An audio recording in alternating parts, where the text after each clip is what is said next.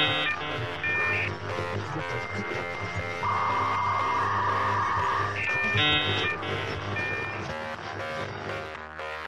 Salut à vous pauvres mortels, je suis Chris et vous écoutez Signal Loser, l'émission qui est au web 2.0, ce que la pizza hawaïenne est au patrimoine de la gastronomie mondiale.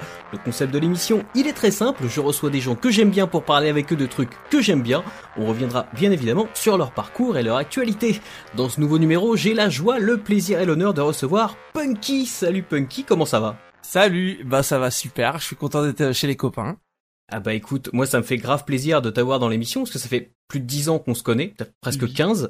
Euh, t'es vraiment un, visage du YouTube francophone et, de la culture jeux vidéo au, sens large. Et puis t'es quelqu'un qui a énormément influencé ma façon de travailler. Euh, donc je suis super content que t'aies accepté mon invitation pour, pour discuter un petit peu avec moi aujourd'hui. Bah, c'est gentil, même si euh, moi TMTC, je suis à l'arrache, donc j'espère que ta façon de travailler s'est améliorée que depuis que t'as pris modèle sur moi, parce que moi non. non, mais les gens, les gens intéressants n'ont pas besoin de préparer leurs interventions, on le sait tous. Euh, donc Punky, pour les gens qui ne te connaissent pas, s'il en reste, tu es vidéaste, podcaster, t'as un parcours plus que fourni. On va reparler de tout ça au fil de l'émission. Euh, pour commencer, est-ce que tu peux me dire à quel moment ça dérape dans ta vie euh, Comment le petit Punky Boy tombe dans les jeux vidéo? Ouais, ça c'est très tôt. C'est ma maman qui m'a mis sur sa Master System. Et ma maman, elle était, elle m'a eu assez jeune, tu vois. quand elle m'a eu, elle avait 17 ans. Donc c'était encore, elle sortait de l'adolescence, elle devenait une jeune adulte. Donc elle avait des loisirs de jeune adulte elle allait en boîte écouter de la musique euh, électronique, euh, euh, elle allait et, donc oui, elle, elle, faisait des jeux vidéo, forcément, elle jouait aux jeux vidéo parce que c'était ce qui intéressait les jeunes des années 80, mine de rien, ce nouveau truc, le virus du jeu vidéo. et voilà, bah elle était là-dedans et forcément quand je suis né, moi j'ai tout de suite voulu toucher à la manette, dire moi aussi je veux jouer. Et je me souviens que la première chose que j'ai eu le droit de faire avec cette console, c'est appuyer sur le bouton pause, comme ma maman me demandait d'appuyer sur pause, puisque le bouton pause était sur la console. Et donc comme ça, elle avait pas à se lever. Moi, j'étais à côté de la télé, euh, juste en dessous de la télé, à regarder le nez collé sur l'écran euh, ce qu'elle jouait. Et euh, dès qu'elle pouvait appuyer sur pause, c'était un petit peu mon moment. J'appuyais délicatement sur le bouton en disant je veux pas abîmer la console de maman. Et voilà. Le bouton pause pour aller chercher des objets dans l'inventaire dans Alex Kidd, les vrais s'en souviennent. Exactement, exactement. Les vrais s'en souviennent. Eh bah du coup, euh, comme beaucoup de gens de notre âge, euh, t'as passé pas mal de temps aussi à jouer avec le caméscope familial. Ouais. Euh, Est-ce que c'est ça un peu ton déclic ensuite pour faire de la vidéo? À, quel moment tu t'es tombé dans la vidéo au-delà du ben, jeu vidéo? Tu vois, c'était pas vraiment. En plus, c'était pas vraiment un caméscope familial. Je vais te dire pourquoi. C'était un caméscope que j'ai que je me suis acheté moi-même. Alors, euh, euh, c'était pas justement c'était loin du caméscope familial qui coûtait très très cher et que qui n'était sorti que pour les mariages et euh, les communions tu vois. Euh, donc je n'avais pas le droit d'y toucher. Mais par contre ça me donnait déjà très envie. Sur une brocante j'ai trouvé une caméra en noir et blanc qui se branchait sur le magnétoscope. Et en fait c'était ça streamait juste une image sur le magnétoscope. Et après pour enregistrer tu mettais une cassette dans le magnétoscope et t'enregistrais comme si t'enregistrais un programme quoi et donc euh, c'était une caméra donc qui était reliée par un fil euh, au, magnétoscope. Et c'est comme ça que j'ai commencé. Et euh, les premiers trucs que j'ai filmés, c'était des parodies de Scream, parce qu'à l'époque c'était Scream. J'avais un masque de Scream, et donc ce qui était cool, c'est que on était deux ou trois à faire ça, et donc bah le tueur était interchangeable. C'est-à-dire que le tueur, le tueur changeait de vêtements à chaque scène, il prenait les vêtements de la victime de la scène précédente, tu vois. parce que on changeait juste le masque, il y en a un qui faisait le tueur, deux les victimes, et puis on faisait des petits des petits gags à la scream quoi. Et euh, après ça, on a filmé nos parties de GoldenEye parce que bah, j'avais vu Marcus à la télé, donc forcément on a voulu faire pareil. Et voilà, avec mon cousin, des copains et, euh, et voilà, plein de plein de on a fait des petits courts métrages en Lego, des choses comme ça. Donc la vidéo de base, j'étais j'étais un peu fan quoi. Et du coup, pour euh, pour continuer dans le dans le parcours, à quel moment tu dis que plus que jouer aux jeux vidéo et, et plus que filmer des trucs un peu comme ça avec euh, avec les copains ou les, les cousins, à quel moment tu dis que tu as envie de parler de jeux vidéo en vidéo et donc par extension, à quel moment tu te lances sur internet pour euh, pour le faire? Bah hum, j'avais déjà à 12 ans quand je faisais ces petits courts métrages là, j'avais un petit site sur Sonic euh, qui s'appelait Sonic the Site où je commençais déjà à écrire des tests des Sonic, euh, des des codes, des listes de codes, des solus euh, pour les jeux en 3D, des trucs comme ça. et puis il y a une période, on va dire, de mes 15 à mes, on va dire, mes, mes ouais, 19, ouais, 18, 17, 18 ans peut-être, où bah j'étais plus chez moi, j'étais dans la galère, j'ai fait un peu de foyer en foyer, j'ai travaillé très tôt, je travaillais dès que j'ai eu 16 ans en fait. Donc j'ai fait plein de petits boulots pour survivre et donc tout ce qui était confort, euh, console de jeux vidéo, euh, euh, internet, tout ça, bah c'était plutôt chez mes parents et c'était un week-end de temps en temps. donc du coup j'étais, on va dire, j'avais mis tout ça de côté. les jeux vidéo, même les jeux vidéo, j'y ai pas beaucoup joué. J'avais que ma GBA à l'époque et mais dès que j'ai retrouvé une indépendance, c'est-à-dire mon premier tout petit studio avec mes premiers salaires et tout, euh, les premières choses que j'ai fait, c'est m'acheter un ordinateur portable, une console moderne, donc la Wii à l'époque qui était la moins chère, euh, voilà, une DS, et reprendre là où je m'étais arrêté, quoi. Et c'est là où j'ai créé PSB. Genre la semaine où j'ai acheté mon PC portable, j'étais déjà en train de refaire des sites et je dis je veux faire un site de jeux vidéo. et voilà. On va revenir sur euh, sur PSB un petit peu plus tard. Euh, t'as parlé de Marcus tout à l'heure. Toi, t'as animé pas mal de formats différents sur Internet, hein, des tests, des tops, des émissions un peu plus humoristiques. Euh, c'est quoi les influences de Punky? Les trucs que t'as vus quand t'étais gamin ou ado et qui, t'ont influencé pour faire ce que t'as fait ensuite? Euh, alors côté jeux vidéo, je dirais les magazines de jeux vidéo, il y en a eu pas mal, mais il y en a un que j'ai beaucoup lu parce que j'étais abonné, c'était le magazine Dreamcast officiel, qui était euh, très clairement un truc orienté Sega et qui disait que du bien des jeux Sega et, voilà. Mais euh, euh, déjà il y avait un petit style rigolo dans, dans l'écriture. Il y a Game One évidemment et pas que Marcus. Hein. Il y a Rodolphe Denain, Bertrand Jouvray, Alex Pilot, Alex Nassar, Gia, voilà pour pour ne citer que, il y en a plein d'autres que j'oublie, mais c'est des c'était des gens qui étaient déjà issus soit de la télé, soit des magazines papier euh, Marcus Yvenet Tilt, etc. Donc euh, il y avait cette vibe, on va dire, euh, presse jeux vidéo 90, évidemment.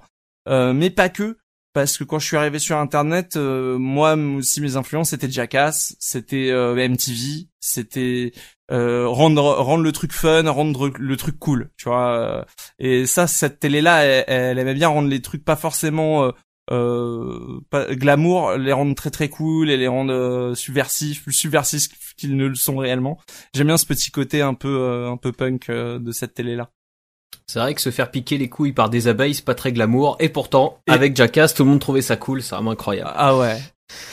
Je, et, et c'est un de mes sketchs préférés. Et d'ailleurs, c'est d'ailleurs c'est même pas se faire piquer les couilles par les abeilles. L'objectif, c'est de se faire recouvrir d'abeilles. Le piquage de couilles est une conséquence. c'est une option. Euh, tu nous as parlé de PSB, Press Start Button. Euh, on est obligé d'évoquer cette incroyable aventure euh, parce que c'est aussi comme ça qu'on s'est rencontrés nous tous les deux donc je trouve que c'est important d'en parler euh, est-ce que tu peux expliquer aux gens ce que c'était que Press Start Button et du coup nous dire un peu comment l'idée a germé dans, dans ton esprit?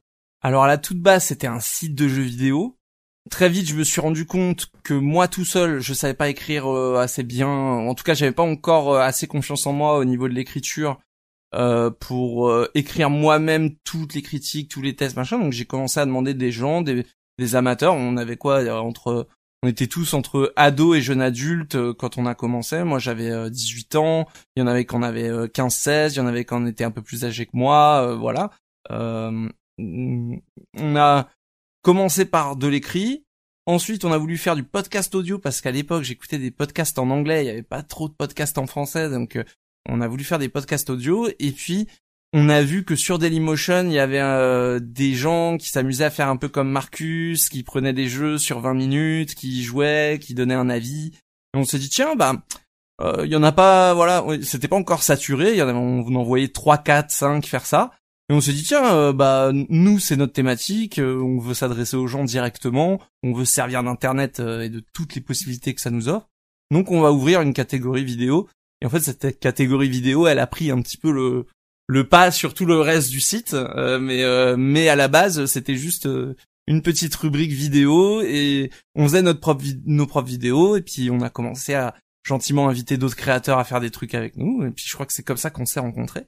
Ouais, et puis il y a, y a ce côté-là où, comme comme tu l'expliques assez bien, c'est un peu la réunion de toute la première génération de gens qui ont grandi avec Internet aussi. Il y avait vraiment ce côté-là, je trouve. Enfin, c'était les premières personnes qui avaient grandi avec Internet qui commençaient à produire du contenu, comme on appelle ça aujourd'hui, euh, d'une façon extrêmement, extrêmement généraliste. Euh, je pense que c'était vraiment les balbutiements de tout ça, mais c'était les premières personnes à faire vraiment ça aussi. Tous les gens bah. qui ont rejoint ensuite ce, ce collectif-là. On est de la même génération que le JDG.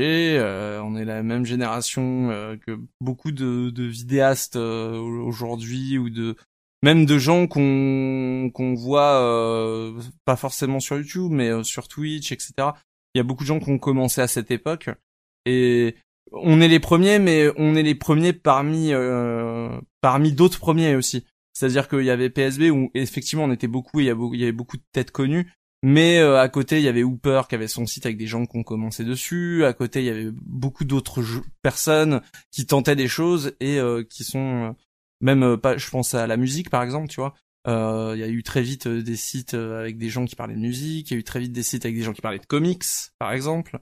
Tu vois on a été on, va dire qu'on était les premiers parce que le jeu vidéo c'était facile. Parce que le jeu vidéo c'est un c'est un média aussi qui nécessite euh, de d'avoir de l'image animée. Je veux dire, le jeu vidéo, on, depuis la création de, de la presse papier, tout ce qu'elle a essayé de faire, c'est justement de s'extirper de ce côté figé avec la création de Game One, l'arrivée euh, l'arrivée de la vidéo sur internet grâce principalement aux vidéastes jeux vidéo euh, ou en tout cas euh, qui ont lancé le lancé la, la machine quoi. Donc euh, c'est de par notre format en fait c'est malgré nous euh, ça, ça, devenait une nécessité honnêtement moi j'ai pas l'impression pendant un temps j'avais l'impression d'être dans ces pionniers là et tout.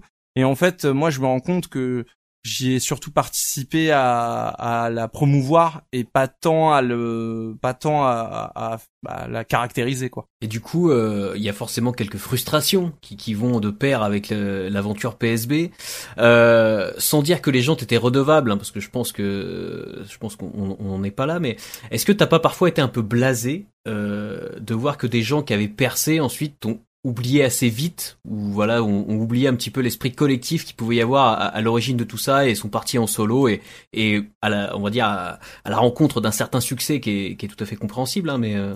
bah les, les gens qu'on a mis en avant, on leur demandait jamais rien en, en échange, tu vois, à part de participer et d'être là quand ils sont là, quoi, et de pas faire bande à part et d'être avec un peu tout le monde. Mais euh, c'était un site qui gagnait pas d'argent, qui faisait pas, il y avait pas de publicité, il y avait pas de modèle économique euh, à part euh, tout le monde est bénévole et personne euh, prend de la thune là-dessus. Les seules thunes qui ont été entre guillemets demandées de temps en temps, c'était pour des organisations de stands en convention. C'est très bien passé. voilà, en fait, moi j'ai pas de regrets dans le sens où chacun venait prendre ce qu'il voulait sur PSB, prenait ce qui lui, ce qui, ce que ça lui apportait et repartait. Et c'est pour ça qu'au bout d'un moment ça s'est arrêté, c'est que ça, ça marche sur euh, quelques années, mais au bout d'un moment, euh, la seule personne qui restait des gens qui avaient lancé PSB à l'origine, c'était moi. Euh, D'ailleurs, euh, je l'ai, pas dit, mais à, la base, quand on a créé PSB, c'était moi plus une personne où on s'est vraiment enjaillé sur Skype et on était deux à avoir eu l'idée du truc. cette personne, elle a un peu lâché Internet, donc elle, elle, a un peu disparu de PSB malheureusement, mais je me suis retrouvé avec le truc un peu au bout des bras et c'est vrai que on va dire que avant de fermer le site, j'étais un peu, euh, j'étais un peu euh, résigné. Mais aussi, c'est parce que j'avais envie de faire mes propres trucs, de plus travailler pour l'image d'un collectif, mais de travailler en mon nom, de travailler, de de plus avoir à consulter euh, dix personnes avant de publier quelque chose ou de produire quelque chose. c'est sûr. En fait, j'ai pas tant de regrets et pas tant de de enfin j'en veux à personne. Il y a des gens qui m'ont sans doute oublié mais c'est parce qu'elles ont eu beaucoup de choses aussi dans leur vie. Tout comme moi euh, j'avais euh, beaucoup de choses dans ma vie. Et puis euh, en vrai il y a plein de gens qui m'ont pas oublié tu vois. Genre Fred tu vois genre c'était trop gentil quand il m'a à la base il avait fait une vidéo genre pour conseiller des, des vidéos YouTube et tout et euh, il m'avait pas mis dedans et j'étais un peu en mode ah merde ça se trouve il m'en veut pour un truc et tout. Donc je lui envoie un message je lui dis ah euh, je veux pas faire le forceur ou quoi c'est juste pour savoir s'il y avait ou s'il y avait un truc que tu trouvais pas bien dans ma chaîne euh, tu vois genre vraiment parce que euh, moi je suis un angoissé de nature et que si je vois si, si je comprends pas un truc faut que j'aille demander à la personne attends comment il faut que je le comprenne genre et il m'a dit non non en fait on voulait te mettre dans celle-là mais il y avait pas assez de place donc tu seras dans la deuxième et j'étais là en mode ah ok d'accord mais c'est trop gentil mais en fait c'est pas c'est pas ça que je demandais mais donc voilà quoi mais il y a des gens qui m'oublient pas et je préfère parler parler de, de ces gens-là et tout et il y a des gens qui m'ont oublié mais que moi j'ai pas oublié que je soutiens toujours aussi c'est pas parce que la personne euh, me pas, enfin, me calcule plus que moi j'apprécie plus ce qu'elle fait, tu vois. Je pense que dans la première vidéo, il n'y avait pas assez de place pour ton talent, Punky. il, faut, euh, faut se rendre à l'évidence. non, mais je pense que je pense que en vrai, euh, en vrai, peut-être, tu vois. moi, moi, après, je suis pas doué avec les gens. j'ai du mal à faire, à faire, à, à comprendre ce qui est de. Je t'ignore, je t'oublie ou je t'aime pas. Tu vois, genre. et j'ai toujours été comme ça, mais c'est parce que j'ai parlé avec tellement de gens sur internet et il m'est arrivé tellement de trucs avec tellement de personnes en positif comme euh, comme en moins mémorable et en un peu plus euh, négatif mais tu vois genre que bah euh, maintenant je préfère aller voir les gens et dire les choses quitte à passer pour un forceur ou quoi. Dire bah non au moins les choses elles sont claires. Et bon voilà quand il m'a pas mis dans les vidéos je lui ai dit je lui ai dit ah il y a un truc que t'aimes pas sur ma chaîne ou j'ai dit un truc qui t'a qui t'a embêté et tout. Et il m'a dit non non voilà donc. Et tu vois, je, j'ai bien fait de demander au final parce que j'ai eu ma réponse et puis j'étais pas en train de stresser jusqu'à ce que la deuxième vidéo sorte et qu'ils ils me mettent dedans, tu vois. Et, euh, vaut mieux, vaut mieux que ce soit comme ça des fois. Bon, on a parlé de l'aventure collective, on va revenir un petit peu sur ton parcours en solo, parce que je trouve qu'il est quand même particulièrement intéressant. Euh, tu nous parlais tout à l'heure des gens justement qui étaient un peu précurseurs, qui produisaient de la, vidéo au balbutiement d'Internet. Euh, je me disais que finalement, il y a quand même et toi aussi d'ailleurs c'est ce que tu nous disais, pas mal de gens qui ont littéralement disparu, à, peu de choses près. Oui. Euh, est-ce que t'as pas l'impression d'être pratiquement un survivant de cette génération aujourd'hui? Bah, on peut en parler, on en connaît. Euh, toi, toi, quand j'ai commencé, tu faisais du YouTube. Euh, Valentin, il faisait du YouTube tous mes copains ils faisaient du YouTube et euh, maintenant je suis tout, je suis je suis le dernier euh, sauf que le Highlander sauf que Duncan MacLeod je vous rappelle les mecs c'est à partir du moment où vous êtes barré que j'ai commencé à s'épaire hein. c'est vrai que peut-être qu'on t'a un peu ralenti non je rigole mais euh, en vrai en vrai non il y a pas de il y a pas de bonne solution. Chacun fait ses choix. Moi moi en fait justement vu que je bosse depuis que j'ai 16 ans que j'ai fait des boulots de merde et tout que je sais je sais que j'ai pas envie de revenir là-dedans. Je sais que c'est soit ça, soit rien, tu vois. Donc je suis comme un camion euh, lancé sur l'autoroute et tu vois, tu m'arrêtes pas parce que et je, tu sais, j'enfonce des barrages de police là, tu vois, genre. mais parce que je suis obligé, sinon, euh, sinon retourner à, à, j'en sais rien, tu vois, mais euh, j'ai été métallier. C'est pas un métier qui est marrant. J'ai fait de la mécanique, c'est pas un métier qui, qui m'amuse, tu vois. J'ai travaillé dans des McDo et tout, bah voilà, c'est pas non plus des trucs qui me saucent. Et retourner à ce genre de bail, aujourd'hui, c'est hors de question, tu vois. Genre euh, bah ça fait plus de 15 ans que je fais ça et même si ça fait très peu longtemps que c'est euh, pérenne euh, ou en tout cas que je peux espérer en vivre décemment même même même si ça fait pas longtemps, ça vaut le coup.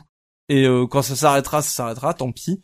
Mais en attendant là, moi j'en profite pour essayer de me sécuriser de de travailler sur beaucoup de choses euh, qui font que bah si un jour YouTube vient s'arrêter, euh, j'aurai une solution de rechange pour continuer à parler de jeux vidéo, pour continuer à, à faire ce que je sais faire de mieux.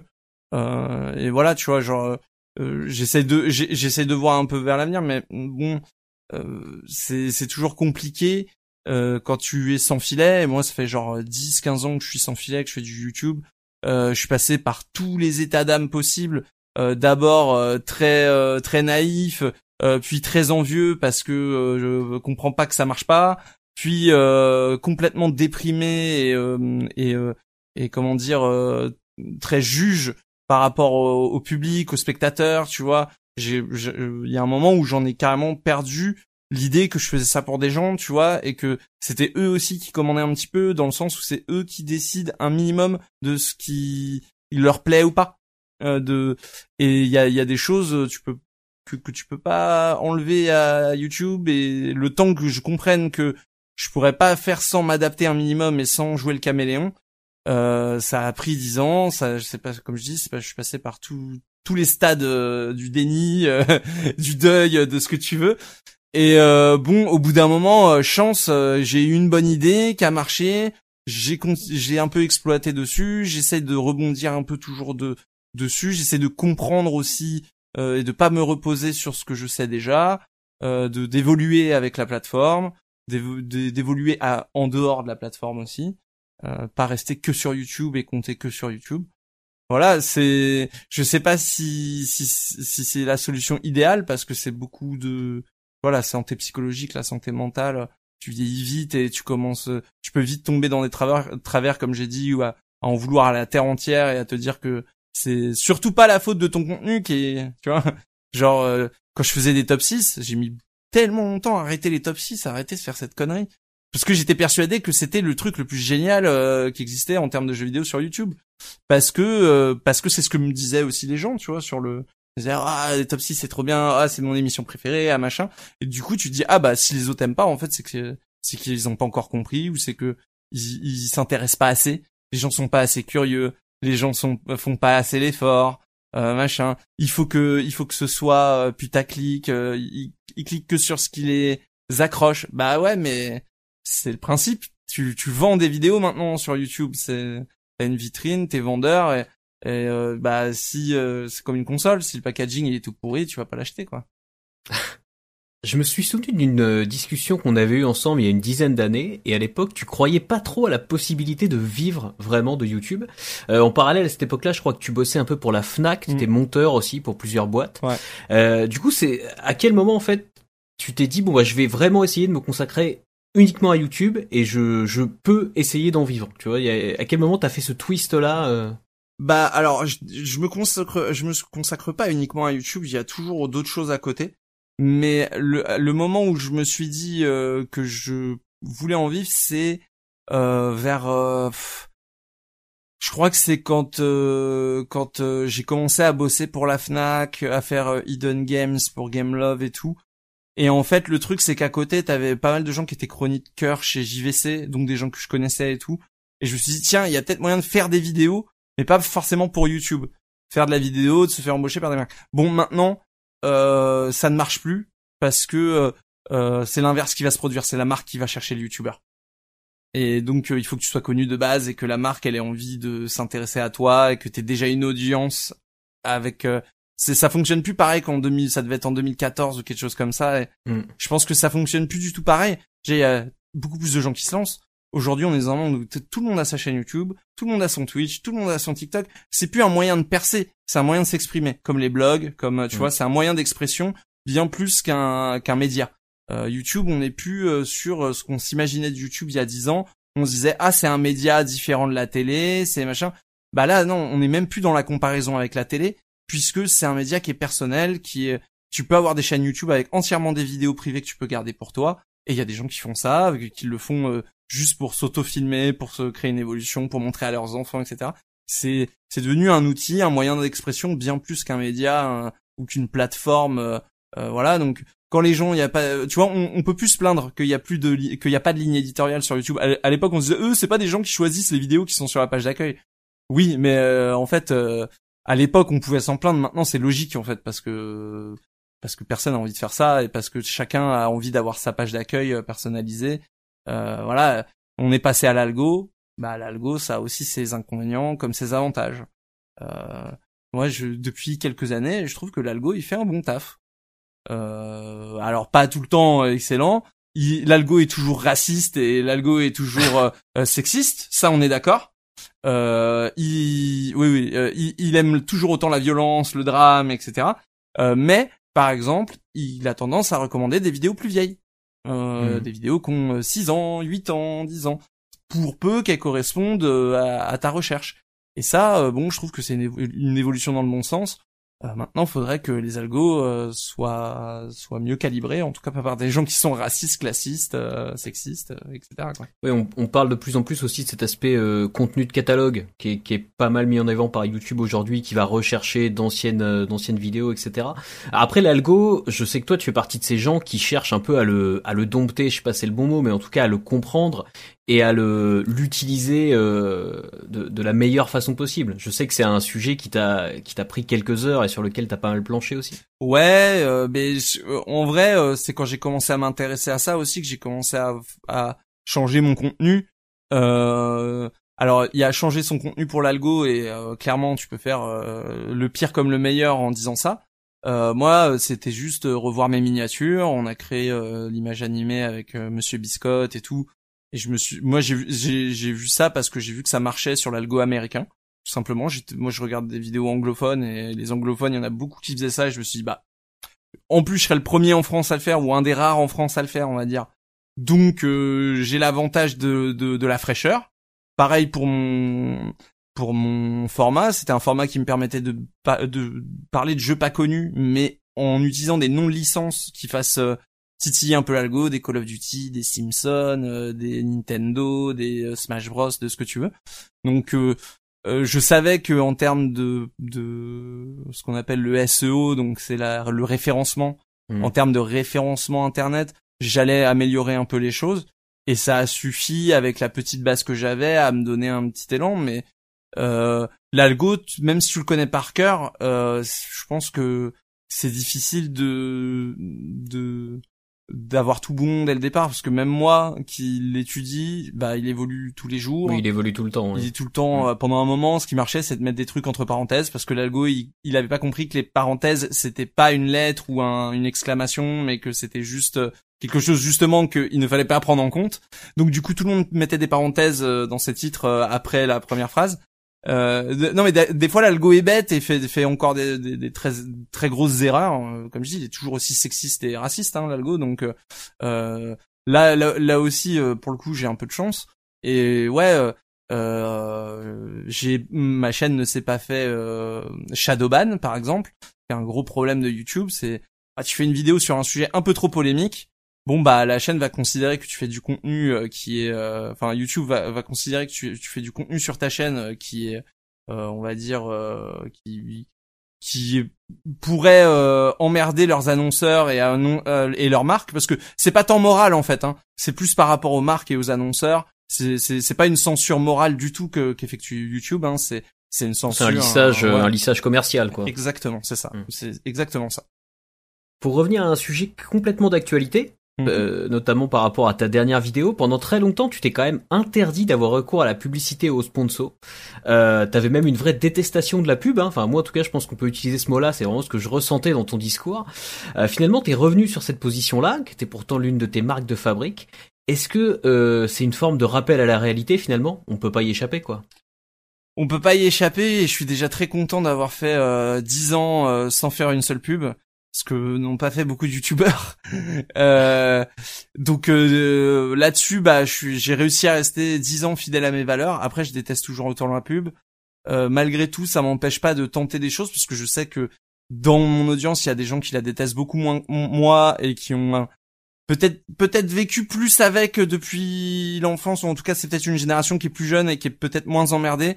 Moi, je suis né de la génération où il y avait une pub pendant le film du soir et quand je vois combien il y a de pubs aujourd'hui et comment elles sont placées, bah j'ai envie de me dessuicider. En tout cas, j'ai jeté. Moi, ça fait très longtemps que j'ai jeté ma télévision, mais quand euh, ça m'arrive d'aller chez mes parents de voir la pub, enfin euh, la publicité, c'est trop. J'ai il y a euh, après c'est peut-être que je suis vieux et que maintenant les gens sont plus habitués. Peut-être que le cerveau des gens qui sont nés avec une forte exposition à la publicité comme ça ont peut-être développé des filtres. tu vois ce que je veux dire des filtres intellectuels qui font qu'ils ne sont ils sont moins atteints par la pub que nous. Moi, je sais que ça me casse la tête. Après, c'était comme je t'ai dit, comme j'en parlais tout à l'heure, c'était soit ça, soit euh, je retourne à un métier euh, qui m'intéresse pas du tout. Donc, euh, j'ai préféré faire ça. Voilà. j'en ai parlé sur Twitter, j'en ai parlé à ma communauté sur Patreon, j'en ai parlé beaucoup à mes collègues, à mes amis, à ma famille, en disant voilà, moi j'ai cette condition. Ça m'a, en plus d'en parler, il a fallu prendre la décision après avoir pris la décision, il a fallu que je me bouge pour prendre euh, les pour pour faire que ça arrive. Et donc euh, c'était euh, pas facile intérieurement, c'était pas là c'est ma la fin de ma première année avec les sponsors et j'ai terminé par une vidéo entièrement sponsorisée et c'est pas passé du tout. Voilà, je pensais avoir réussi à faire le truc bien parce que bah moi j'avais quand même écrit un truc à côté, il y avait une petite plus-value avec l'histoire du studio et tout. Euh, on m'a dit bah non, euh, c'est pas voilà, nous c'est pas ce qu'on veut. Bah tant pis, j'en ferai plus, tu vois. Faut savoir aussi écouter les gens et moi moi euh, j'ai fait aussi de la sponsor et ça a été beaucoup plus facile d'en faire et de passer le cap pour moi parce qu'il y a beaucoup de gens qui m'ont dit non mais vas-y, nous on s'en fout. Bon, ça, ça m'a, tu vois, même si moi ça me fait chier, au moins ça fait pas chier les autres. Bon, là, je vois que ça fait chier des gens dans les commentaires, qui me disent ah ouais non, là c'est trop, on préfère quand c'est juste une intégration au début ou à la fin ou machin. Donc bah je fais comme il dit, j'en ferai plus, tu vois, mais fallait tester. Je vois, je teste un peu les limites du, du truc quoi. Euh, je suis très sélectif avec les marques aussi. Euh, j'ai je travaille avec euh, une agence et euh, je pense que la personne qui s'occupe de moi à cette agence elle doit me détester parce qu'elle me propose des trucs et à chaque fois je suis en mode bah non ça c'est un peu on propose des trucs d'héritage alors que je sais très bien que c'est bullshit le truc d'ADN. On propose des, des, boissons en poudre alors que je sais très bien qu'il y a du silicium dedans, enfin du nitrate de silicium dedans et que c'est de la merde. Euh, tout ce qui est alimentaire, en tout cas, je refuse parce que euh, c'est pas encore assez encadré euh, à mon goût pour euh, pour que ce soit pas bullshit. donc je refuse beaucoup de choses. des fois j'accepte des choses et c'est mal perçu. Une fois il y a eu de la loot box, ça a pas trop plu, donc je fais plus les loot box. Euh, voilà. Euh. Non mais il faut écouter les gens, tu vois. Faut, faut, aussi écouter. C'est eux qui se la mangent la pub, c'est pas moi, tu vois. Moi je la fais la pub. Alors bon, c'est chiant aussi, mais on va dire que je suis, c'est moi le responsable de ça, donc euh, d'une certaine façon. je peux pas me dédouaner en disant bah c'est la marque, tu vois. Non, c'est moi qui choisis la marque, c'est moi qui choisis le truc, donc j'ai une responsabilité là-dedans. Après, je fais des erreurs comme tout le monde. Je déteste la pub, donc j'ai aussi beaucoup de mal à m'intéresser parfois à, ce qui est technique marketing. Euh, la façon dont les marques veulent que je passe leur message parfois euh, je moi je suis pas encore euh, full conscient de ce que ça implique toujours mais voilà je fais des erreurs et puis surtout j'écoute beaucoup les gens j'écoute beaucoup mes Patreons aussi voilà parce que eux ils payent pour ne pas avoir de pub donc eux ils sont très exigeants par rapport à la publicité donc voilà après, il y a aussi cette dichotomie un peu du public dont tu parlais, où d'un côté, t'as des gens qui vont te dire, vas-y, fonce, c'est pas grave, euh, nous la pub, on s'en fout, le principal, c'est que tu puisses vivre de ton travail. Et puis à côté de ça, t'as des gens qui vont être extrêmement sensibles à ça, qui au moindre euh, écart, on va dire, vont effectivement, puis quand c'est comme ça, c'est toujours les gens les plus en colère qu'on entend le plus, évidemment. Donc euh, c'est vrai que jongler avec ces deux parties du public est toujours un peu compliqué, parce que d'un côté, t'as des gens qui vont, on va dire, t'encourager dans n'importe quelle démarche, ce qui est pas forcément toujours une bonne chose. Puis t'as aussi des gens qui vont se fâcher à la moindre euh, c'est déprimant. Pour le coup, c'est vraiment déprimant. Euh, la seule chose qui me rassure, tu vois, c'est que là, par exemple, avec euh, les suites de ma vidéo complètement sponsorisée, qui est donc la première fois et donc bah du coup dernière fois que je vais faire ça, il y a beaucoup de gens qui m'ont rappelé que après c'est pas grave parce que tu fais des tellement bonnes vidéos d'habitude que une, bah c'est pas grave, une une qui se plante, il en fallait bien une, tu vois. Sinon, ça aurait été chelou, tu vois. donc, euh, donc euh, voilà, euh, je suis content de me planter aussi, tu vois. Je suis content de me planter aussi. Après, le truc, c'est que autant les gens, leur avis compte beaucoup, autant moi, ce qui m'embête dans cette histoire, c'est que bah là, l'algo, tu vois, il va, il va pas trop m'aimer pendant quelques temps. Va falloir que je fasse beaucoup de taf pour rattraper le, le, entre guillemets le manque à gagner, quoi. Enfin, le, le manque en stats à gagner. Et et c'est compliqué parce que euh, les chaînes YouTube meurent facilement. Euh, une chaîne YouTube, euh, le nombre de chaînes YouTube dans vos abonnements que vous voyez plus passer et que dans six mois vous allez vous réveiller et vous dire attends il a pas sorti une vidéo lui et qu'en fait il en a sorti 10 mais ils ont tous fait la moitié des vues qu'il fait d'habitude parce que juste YouTube l'a pas mis dans vos abonnements. Bon il faut faire très attention à ça et voilà donc là là là justement je savais que ça représentait un risque et j'avais je sais et si je l'ai prise c'est parce que je sais que j'ai un gros banger qui arrive derrière et qui va donc euh, je suis eh, je suis confiant tu vois. Mais ça peut aussi très bien mal se passer. Ça peut bider euh. après euh, un des trucs que un des avantages que j'ai maintenant et que j'avais pas avant c'est que même si une vidéo bide elle m'a été entre guillemets payée par la marque au, au, moins pour l'intégration. Et c'est un peu de sous qui rentre qui serait pas rentré si j'avais pas ça quoi. Et ça me permet bah euh, de survivre, en tout cas que que ma que mon auto-entreprise fasse pas faillite quoi. Alors Punky, quand j'ai annoncé à certaines personnes que je te recevais dans Signal Loser, j'ai eu droit à plusieurs réponses assez étonnantes. Ah ouais du genre, ouais, du genre, ah Punky fait un super boulot, mais j'ai l'impression qu'il déteste tout le monde sur Internet. du coup, Punky, est-ce que tu détestes vraiment tout le monde sur Internet? Bah, qui a dit ça déjà? Lui, je le déteste. Ou elle? Non, non, non, non, je rigole. Euh, non, non, mais c'est, mais euh, en vrai, euh, j'ai l'impression que tout le monde me déteste sur Internet. Donc c'est pour ça que je pense que c'est un cercle vicieux. J'ai l'impression que tout le monde me déteste, et, mais parce que j'ai aucune confiance en moi. Et, euh, et du coup, euh, je suis très sur la défensive. Et du coup, ou très sur le, malheureusement le, la comparaison aussi. Et mais parce que voilà, c'est de l'insécurité. Il y a pas de, il y a pas de, mais je pense que les gens ils s'en sont rendus compte. Après, moi, je travaille sur moi-même et tout. J'essaie d'être gentil avec les gens. Et surtout, c'est le premier contact qui est difficile parce que je suis euh, weirdo euh, socialement. Mais quand on me connaît, tout le monde sait que je suis gentil et que et que je veux pas faire de mal aux gens et que je veux pas blesser les gens et tout. Juste que je suis très maladroit très euh, très stressé par les autres.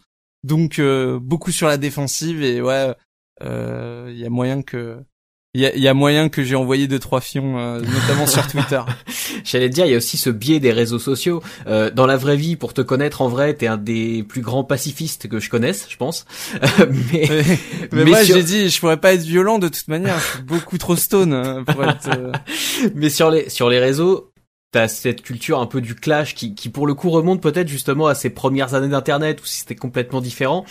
Du coup, est-ce que t'essaies quand même un peu de t'éloigner finalement de la toxicité des réseaux sociaux euh, ou est-ce que c'est difficile parce qu'on est aussi un peu accro à tout ça?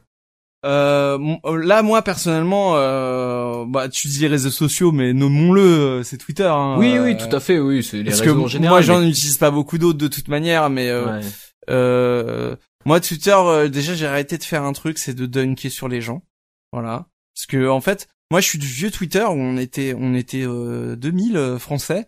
Et donc si tu dunkais sur un mec, c'est pas grave, il le voyait pas, il, il disait que des trucs en anglais. Donc en fait, euh, t'avais pas à assumer les conséquences de tes vannes et c'est de, c'était devenu un peu le sport national quoi, de dunker, euh, tu vois, de, de euh, le, le, code tweet pour dunker, tu vois. Et euh, je me suis rendu compte qu'en fait c'était pas un truc top, que c'était, que en fait tu fais ça pour faire le rigolo, tu vois, c'est et en fait c'est comme quand t'es au fond de la classe et que tu sais tu, tu fais des vannes quand le prof y parle, tu vois. Ouais, c'est ça. Et moi, j'étais un peu comme ça. Et en fait, c'est nul parce que ça pourrit la concentration de tout le monde. Mais c'est pour se rendre intéressant et tout, euh, je le conçois et tout, et du coup, j'ai compris que fallait arrêter et c'était pas vraiment la, meilleure image que je voulais donner moi. Que certes, des fois, ça me montrait comme étant quelqu'un de rigolo et de machin, qui a des bons mots, mais qu'en fait, le plus souvent, euh, j'étais, c'était très euh, pédant en fait. et bon, j'essaie d'arrêter de le faire et tout. maintenant, j'ai la répartie aussi, tu vois. Je je suis auteur, j'aime bien euh, j'aime bien les comédies, j'aime bien les, les, bonnes répliques, j'aime bien quand les dialogues vont au tac au tac, quand il y a de la musicalité euh, dans le dans le débat et en vrai, bah des fois quand on parle mal sur Twitter, j'aime bien répondre à un, un, un, tu sais dire bah en fait rentre chez toi je m'en bats les couilles tu vois.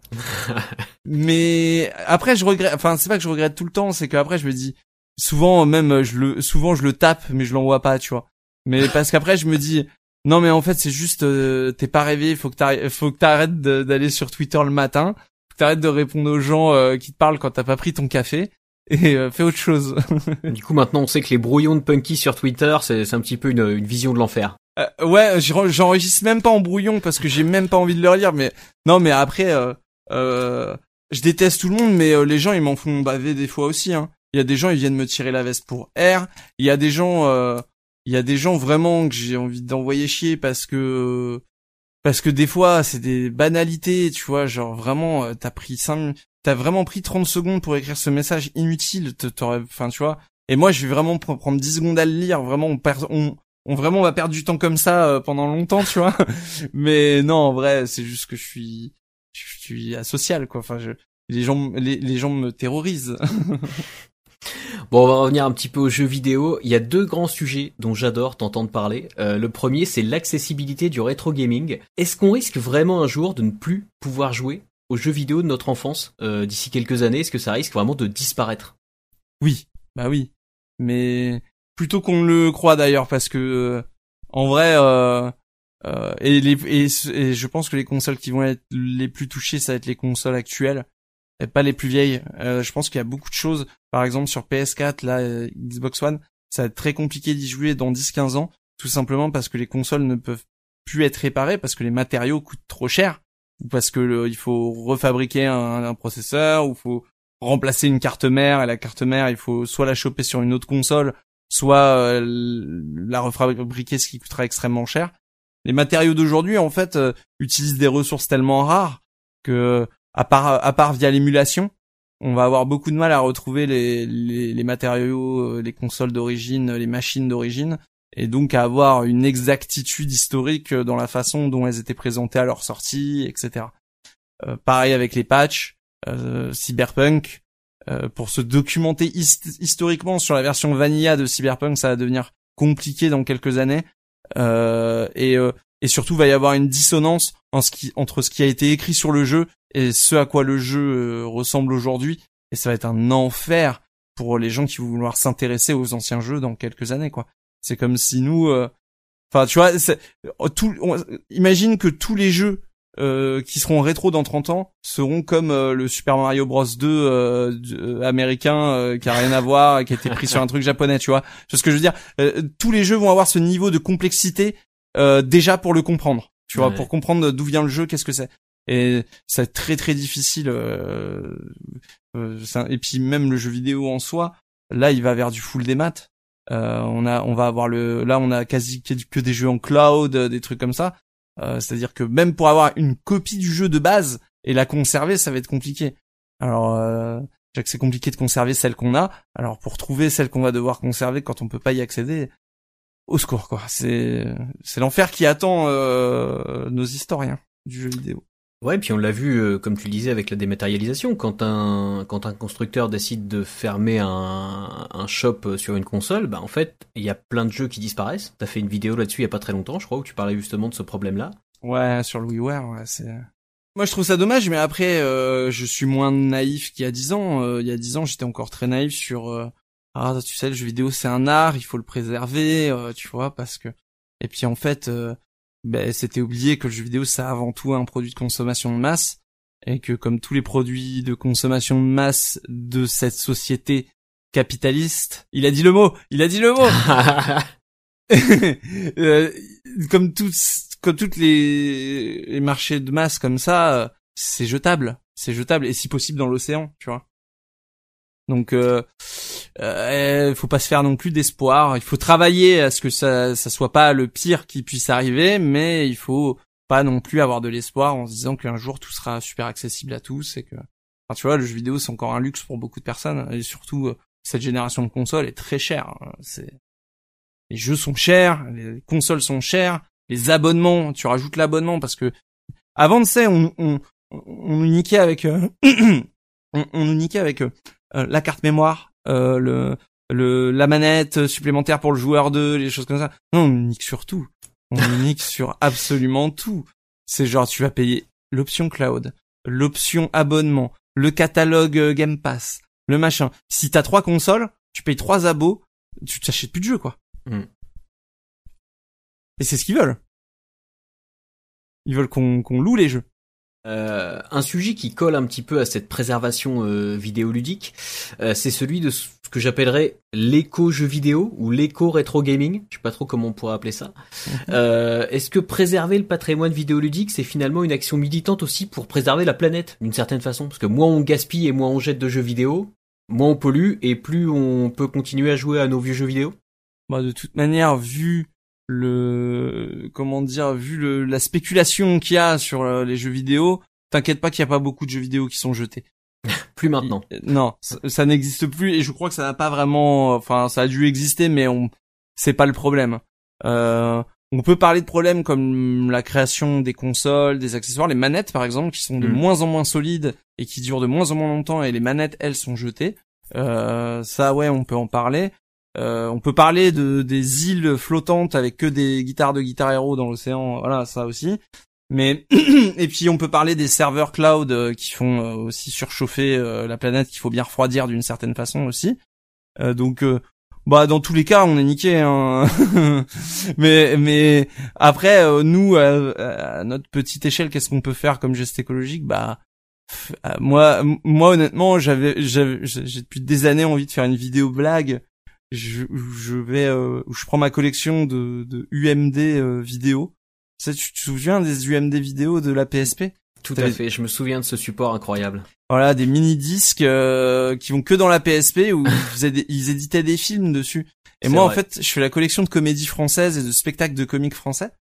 Et un jour, quand j'en aurai beaucoup, je vais faire une vidéo pour montrer comment on comment on va, enfin comment on recycle un jeu vidéo en fait. Donc aller dans une déchetterie, montrer que bah il y a certaines pièces qu'il faut recycler d'une certaine manière, certaines pièces d'autres, et en fait montrer le coût euh, à la planète aussi, tu vois. Euh, donc euh, euh, je ferai ça un jour où j'aurai les moyens parce que ça nécessite de se déplacer, de, de faire une jolie vidéo bien propre et tout. Mais ça pourrait être un truc rigolo et voilà. Mais à part sensibiliser comme ça, bah jouer euh, jouer consciemment jetez pas vos jeux Switch à la poubelle quoi genre bon on a parlé beaucoup de YouTube mais euh, c'est pas ta seule occupation. Tu participes aussi à pas mal de podcasts dont la case rétro qui parle de rétro gaming. Ouais. et puis tu animes Some Stoner Stuff et American Pod. C'est quoi le principe de, de toutes ces émissions? Euh, bah alors, euh, Some Stoner Stuff, c'est un peu euh, mon, mon, bébé. Euh, c'est, ça parle pas de jeux vidéo, ça parle de cinéma et pas de grand cinéma, ça parle de, de haut cinéma, de high cinéma. Et et ouais, c'est des films de fête, voilà, des films de fête, des films de de drogue, des films de tease. C'est les films de deuxième partie de soirée qu'on se met quand tout le monde est quand tout le monde est dans le canapé amorphe et que bon allez on se finit la soirée sur un petit film à la con histoire de rigoler. Et euh, c'est c'est les stoner movies et on a un podcast avec H dessus où euh, bah on parle de, de de stoner movie on recommande on en parle ou on recommande pas d'ailleurs parce qu'on n'a pas fait que des bons films mais voilà, on en parle, on donne un peu des, anecdotes, des souvenirs dessus. Et puis avec Ace, euh, on fait American Pod sur la saga American Pie on essaie de déconstruire un petit peu le le la série parce que c'est quand même une série qui est, qui est dans son jus hein euh, faut pas se mentir c'est les années 2000 il y a beaucoup de choses qui vont pas mais il y a aussi beaucoup de choses euh, qui vont étonnamment. Et euh, il y avait pas que des mauvais messages dedans. Donc on essaie de décrypter un peu tout ça et puis surtout on va faire les suites qui sont très mauvaises là donc on va pouvoir bâcher un peu ça va être rigolo. Est-ce que le, le podcast ça t'a ça t'a apporté un truc euh, en plus en comparaison de la vidéo En tout cas, un truc que la vidéo t'apporte pas, peut-être? Bah, si tu veux, je faisais, comme je t'ai dit, je faisais du podcast avant la vidéo, et moi, je suis aussi un enfant des radios libres. Euh, je suis un enfant plus de la radio. J'ai beaucoup de souvenirs. Euh, j'ai beaucoup, en fait, associé la radio aux jeux vidéo contrairement à la télé, parce que la télé en dehors de Game One, bah après c'était plus les dessins animés, la, musique pour les concerts, les choses comme ça, les films. Mais euh, le jeu vidéo, je l'associe vraiment à la radio tout simplement parce que quand je jouais aux jeux vidéo déjà à l'époque, j'écoutais la radio. J'écoutais euh, des radios où ça où ça papotait, des radios libres, euh, des rires et chansons, des ce que tu veux. Mais tu peux être sûr que si j'avais un jeu où j'avais pas besoin du son, comme des jeux de voiture, des, des jeux, des trucs comme ça, j'avais une radio en fond et ça parlait ou j'avais une émission de débat en fond et j'écoutais. Donc j'avais déjà ce côté podcast bien avant que le podcast existe où j'aimais bien écouter des trucs en faisant le chose parce que bah J'aime bien que mes oreilles soient occupées quand euh, mes yeux le sont aussi. Et, et du coup, euh, très tôt, il y a eu les podcasts en anglais dès que j'ai retrouvé Internet. J'ai fait mes propres podcasts et du coup, c'est mes premières amours, le podcast, le, le son. Euh, et ouais, euh, Some je l'ai lancé comme étant mon podcast. C'était la première fois que j'ai lancé mon, mon podcast, quoi. Et, euh, et c'était le, le podcast qui me manquait, je trouvais, sur le, il y avait pas de podcast là-dessus, alors j'ai dit vas-y, je vais faire ça. Même si c'est en français, qu'il y a que des Français, même s'il y en a 10 qui l'écoutent, on sort un épisode tous les, euh, parfois tous les ans. Mais euh, voilà, on sort un épisode de temps en temps parce que c'est vraiment à l'arrache et puis ça va très bien avec la thématique. Hein. On, se, on, se, lève quand on a envie, nous. Il y a une certaine cohérence, ouais. Donc euh, voilà, mais on est toujours là et on a toujours envie de faire des choses et de promouvoir la culture stoner, la culture cannabique. Bon, on a parlé du punky d'hier et d'aujourd'hui. Euh, parlons un petit peu du punky du futur. Hein C'est quoi tes, tes, projets pour la suite? Euh, Moins détester les gens. non, mais ils vont écouter cette émission et après ils vont bien t'aimer, je pense. Non, non, mais euh, ouais. en fait, j'ai, moi, j'ai, j'ai, tu vois le même avec les deux chemins, un, un chemin où ça va vers l'enfer et un chemin où ça va vers le paradis. soit je vais complètement m'enfermer euh, dans mes euh, dans mes angoisses et euh, dans ce stress. Et des fois je me dis que c'est aussi créer 10 ans sur internet qui m'a rendu comme ça parce que il me semble que j'étais moins stressé et moins sur la défensive il y a quelques années. Donc c'est peut-être aussi de, de, travailler depuis longtemps sur internet qui m'a qui m'a rendu comme ça. Donc soit je vais continuer dans ce sens-là soit je vais réussir à à surmonter ça et et voilà moi j'aimerais bien travailler à, avec des gens, mais je sais que c'est pas mon fort, mais euh, tu peux pas arriver loin tout seul, tu vois. Donc il va bien falloir que que j'arrive à m'adapter et à trouver une façon de travailler avec les gens. donc ça se trouve j'aurais trouvé et, et je serais successful, j'aurais une grande maison dans laquelle je t'inviterais à enregistrer tes podcasts.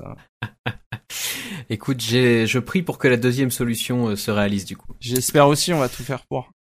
Bon, avant de terminer, ma dernière question sera la suivante. Quel invité mérite d'être à ta place dans une prochaine émission? Ça peut aussi être une punition. Ah Eh oui euh... Euh, euh, Emmanuel Macron alors. eh ben j'envoie un mail à l'Elysée tout de go. Mais euh, non, euh, sinon, sinon je te recommanderais. Ah tiens, qui qui qui qui je connais? Ah Monsieur Z, voilà.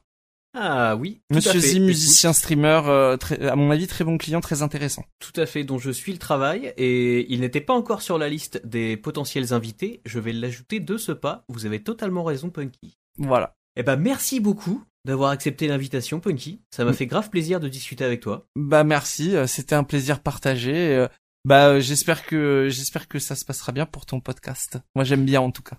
Écoute, euh, on verra bien. C'est pas très grave si les gens n'écoutent pas. Moi, ça me fait plaisir de le faire. Moi, j'ai euh, écouté donc. Punky, on te retrouve sur les réseaux sociaux, sur YouTube. On peut même te soutenir sur Patreon, comme tu le disais. Oui. Je vais mettre tous les liens qui vont bien dans la description de cet épisode. C'est gentil. Encore merci à toi et merci aux gens qui nous écoutent. Oui, merci à vous. Bisous. Voilà, si cet épisode vous a plu, n'hésitez pas à le partager sur les réseaux sociaux. Je vous rappelle qu'il est disponible sur toutes vos plateformes d'écoute préférées de Spotify à iTunes en passant par Deezer et Google Podcast. Pour soutenir l'émission et ne rien rater, vous pouvez vous abonner gratuitement sur Substack. Et pour me permettre de bosser dans de meilleures conditions et sans publicité, n'hésitez pas à souscrire à une formule payante mensuelle ou annuelle.